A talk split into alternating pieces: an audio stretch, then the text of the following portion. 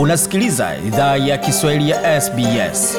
Pata taarifa zaidi kupitia sbs.com.au mkwaju swahili. Tungependa kuwashukuru wamiliki wa jadi wa ardhi tunaofanyia matangazo yetu. Kuanzia leo, idhaa ya Kiswahili inatoa heshima zake kwa Kamareg, watu wa taifa la Kulinga, kwa wazee wao wa sasa na wa zamani. Pia kuanzia leo tuna wakubali wa Aboriginal na Torres Strait Islander ambao ni wamiliki wa jadi kutoka ardhi zote unaosikiliza matangazo haya.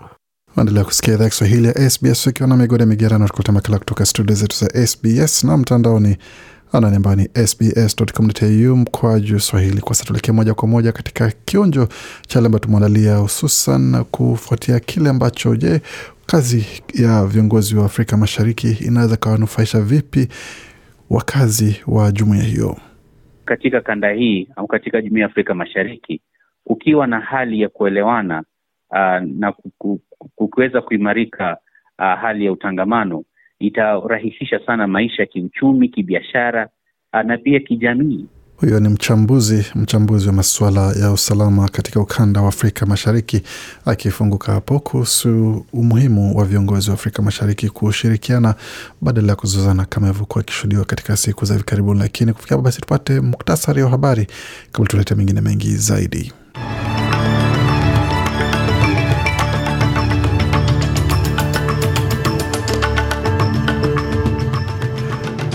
Chama cha mseto cha Liberal National Party chafanya uzinduzi rasmi wa kampeni yake wiki moja kabla, kabla ya uchaguzi mkuu mjini Brisbane, kikitoa ahadi kwa kuweza kutoa hela kutoka kwa hela za wastaafu kuweza kutumiwa katika masuala ya kununua makazi. Wakati huo upinzani wasema kwamba hatua hiyo ama sera hiyo itafanya bei ya nyumba kuwa ghali zaidi kuliko inavyostahili kuwa. Na katika suala lingine, mafuriko yadai maisha ya watu kule Queensland, wakati pia serikali ikiendelea kutetea ongezeko kwa mshahara wa watu na mshahara wa wafanyakazi. Na katika taarifa za michezo, Liverpool yaipiku Chelsea katika kinyang'anyiro cha kombe la FA, wakati katika A-League mbichi na mbivu zabainika katika mechi za kuamua atakayeshiriki katika mechi za fainali za kombe la A-League.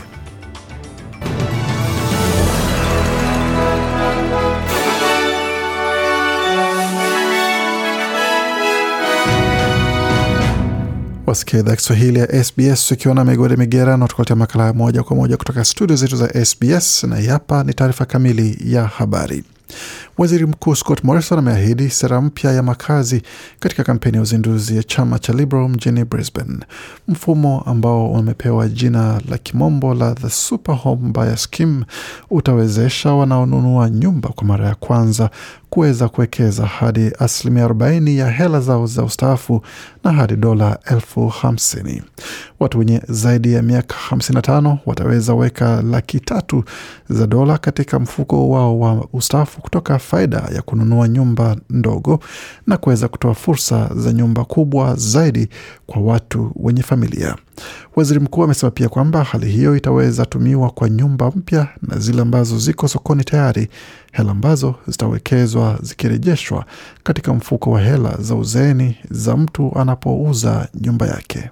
Superannuation is there to help Australians in their retirement. The evidence shows that the best thing we can Waziri mkuu anasema kwamba hela za uzeeni zipo kuwasaidia Wakenya kwa mradhi watu wanapostaafu. Ushahidi unaonyesha kuwa kitu bora tunachoweza fanya ni kuwasaidia Waaustralia kuwa na usalama wa kifedha katika ustaafu wao na kuwasaidia kumiliki nyumba zao binafsi, alisisitiza waziri mkuu.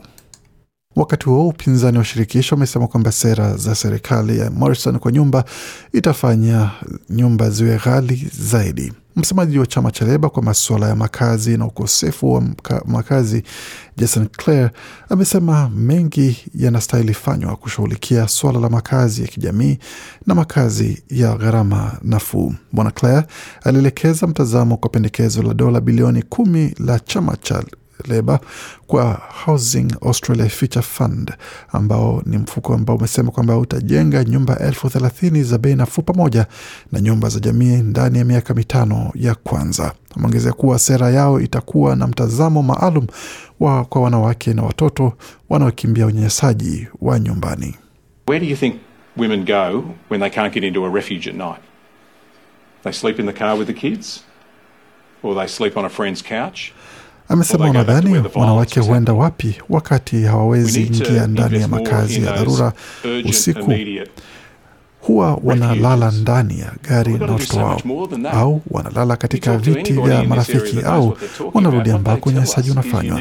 Tunastahili wekeza zaidi katika makazi hayo ya dharura, ila tunastahili fanya mengi zaidi ya hayo. Ukizungumza na mtu yeyote katika sehemu hii anayejua anachozungumzia, wanatueleza kuwa unastahili jenga nyumba za mpito na za kudumu, Bwana Clare alisisitiza. Na tukisalia katika masuala ya siasa, kiongozi wa upinzani Anthony Albanese amesema atawasilisha ombi kwa tume ya haki za kazi kuzuia makatazo ama kuzuia makato ya mshahara kwa wa chini. Ameongezea kuwa watu ambao wanapokea malipo ya chini wanakabiliana na makato magumu ama wakati mgumu nchini Australia. Bwana Albanizi kabla alisema anaunga mkono nyongeza ya dola ya asilimia tano nukta moja kwa malipo ya chini. Akizungumza na makala ya Insiders ya runinga ya ABC, Bwana Albanizi hakufafanua kama ataweka kiwango fulani kwa tume hiyo, ila amesema kwamba atakaribisha uamuzi unaoambatana na ahadi yake ya uchaguzi. We will put a submission to the Fair Work Commission. Uh, they'll take submissions until June the 7th. Anasema tutawasilisha ombi kwa tume ya haki ya kazi, watapokea maombi hadi tarehe uh, saba Juni, na ombi hilo litasema kuwa watu ambao wana malipo ya chini hawawezi mudu kurejea nyuma tena kwa malipo yao. Na katika taarifa zingine pia ni kuhusiana na hali mbaya ya onyo ya mafuriko ambayo imetolewa katika maeneo ya kusini mashariki mwa Queensland, mvua zikiendelea kupungua kidogo tu, lakini bado zinaendelea kuonyesha zikiwa nyingi. Ofisi ya hali ya hewa ya utabiri wa hali ya hewa imesema kwamba takriban uh, mililita mia mbili hadi mililita mia- tatu ya mvua ilinyesha kote jimboni humo kwa muda wa masaa 48 iliyopita. Amesema kwamba kiwango cha juu cha mvua ilikuwa ni kati ya mililita 179 iliyonyesha katika eneo la Belthorp ambayo iko katika kati ya Brisbane na mji wa Sunshine Coast huko Queensland.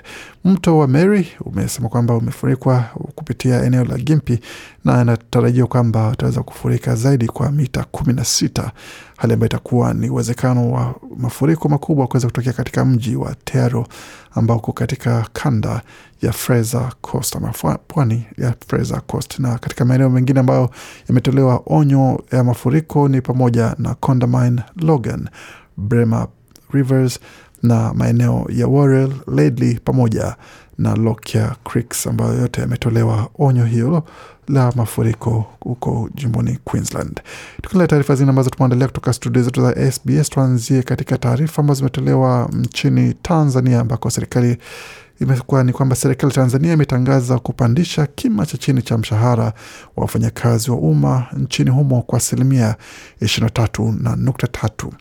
Rais wa taifa hilo la Afrika Mashariki Samia Suluhu Hassan amesema ameridhia mapendekezo ya nyongeza ya mshahara yaliyowasilishwa Ikulu, ikiwa ni mwendelezo wa kikao cha waziri mkuu Kassim Majaliwa ambaye alipokea taarifa ya wataalam mjini Dodoma kuhusu swala la nyongeza ya mshahara. Akinukuliwa katika taarifa hiyo akisema kwamba nyongeza hiyo imefanyika kwa kuzingatia pato la taifa au GDP kwa kimombo, mapato ya ndani yanayotarajiwa kukusanywa katika mwaka wa fedha wa mwaka elfu mbili ishirini na mbili na ishirini na tatu na hali ya uchumi wa ndani ya nchi ya, na nje ya nchi, ilisema taarifa ya Ikulu tukimaliza kunukuu. Kulingana na taarifa hiyo, serikali inatarajiwa kutumia shilingi trilioni 9.7 kugharamia malipo ya mishahara ya watumishi wote wa serikali kuu, serikali za mitaa, taasisi na idara nyingine za serikali. Kule Mogadishu, Somalia, polisi nchini Somalia imetangaza Jumamosi kwamba amri ya kutotoka nje itatekelezwa katika mji mkuu wa Mogadishu ikitaja kuwepo kwa wasiwasi wa usalama kabla ya uchaguzi muhimu wa rais. Amri hiyo inapiga marufuku shughuli zote za umma isipokuwa huduma za dharura hadi Jumapili baada ya kufanyika kwa uchaguzi wa rais uliokuwa unasubiriwa kwa muda mrefu. Msemaji wa polisi Abdi Fatah Adan Hassan amewaambia waandishi wa habari kwamba masharti yataanza kutumika kuanzia saa tatu usiku siku ya Jumamosi tarehe kumi na nne kwa kupiga marufuku usafiri wa magari, pikipiki na watu kutembea. Masharti hayo anasema kwamba yataondolewa Jumatatu asubuhi baada ya kufanyika kwa uchaguzi huo. Kuna wagombea 39 wanaopigania kiti cha rais katika taifa hilo la pembe mwa Afrika linalopambana na uasi uasi unaofanywa na wanamgambo wa Kiislamu pamoja na kitisho cha njaa. Na katika taarifa zingine kutoka Afrika Mashariki, hatimaye mrengo wa Kenya Kwanza unaongozwa na naibu wa rais William Samoei Arap Ruto amemchagua atakayekuwa mgombea mwenza katika uchaguzi mkuu wa Kenya utakaokuwa tarehe 9 Agosti, ambapo ilikuwa ni kati ya seneta seneta Rigathi Gachagua pamoja na aliyekuwa naibu spika wa bunge hilo Profesa Ki, Kithure Kindiki ambaye katika tangazo lilotolewa na Mheshimiwa Ruto, Rigathi Gachagua ndiye ameridhia ameridhia kuwa kiongozi ama kuwa mgombea mwenza wa tiketi ya Kenya Kwanza chini ya chama cha UDA ambacho kiliundwa baada ya viongozi kadhaa kufurusha kutoka chama tawala cha, cha Jubilee na anatarajiwa kwamba muungano wa Azimio Kenya Alliance utachagua mgombea mwenza kufikia na tangazo litatolewa hapo kesho kama si leo mida ya jioni kwa masaa ya Kenya.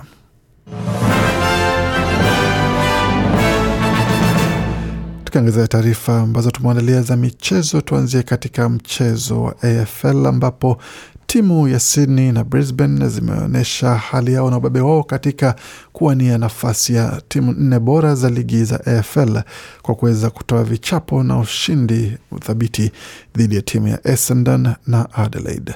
Upande wa Sydney FC waliwacharaza Bombers hao wa Essendon kwa zaidi ya alama 58 kuweza kupata ushindi, wakati timu ya Brisbane Lions, timu ya Brisbane Lions imewacharaza timu ya Adelaide Crows kwa alama 36 katika mechi ambayo ilikuwa ni ya kusisimua mno.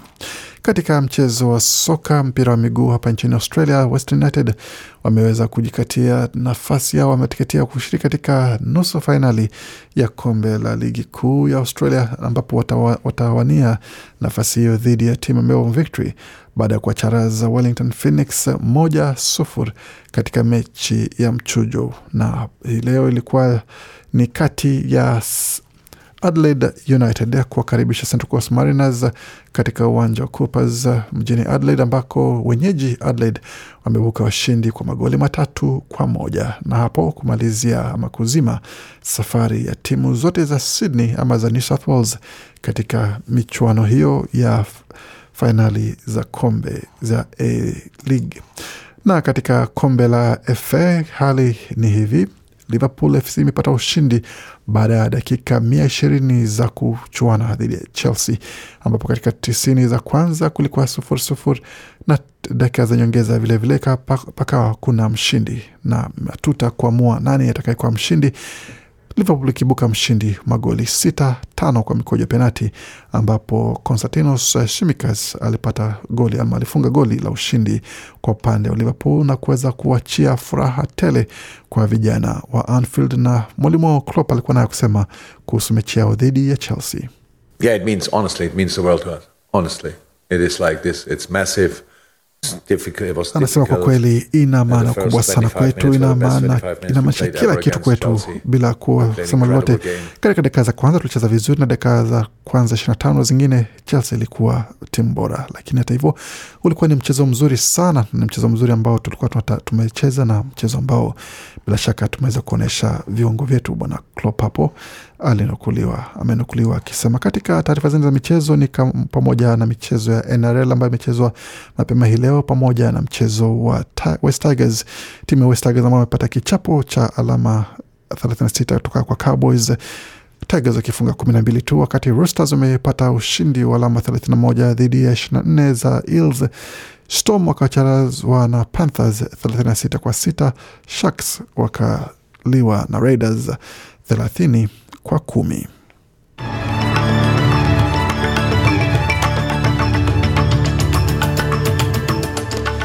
Tukitazama hali ilivyo katika ubadilishaji wa fedha na masuala ya uchumi.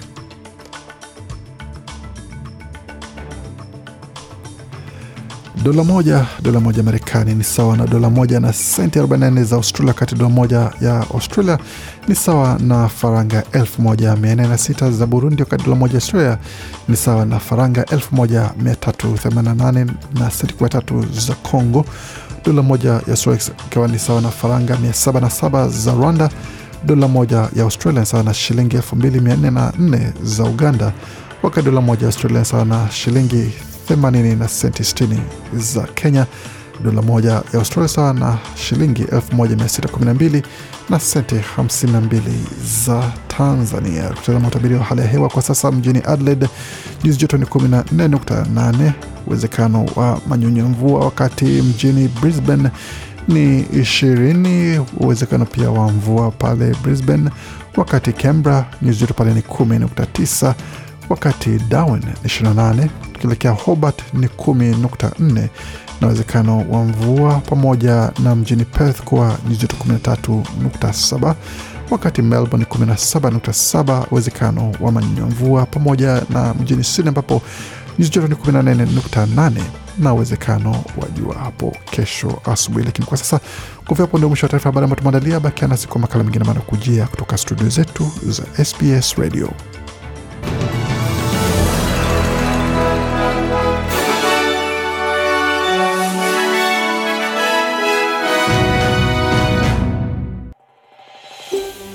Je, unataka kusikiliza taarifa zingine kama hizi? Sikiliza zilizorekodiwa kwenye Apple, Google, Spotify au popote pale unapozipata.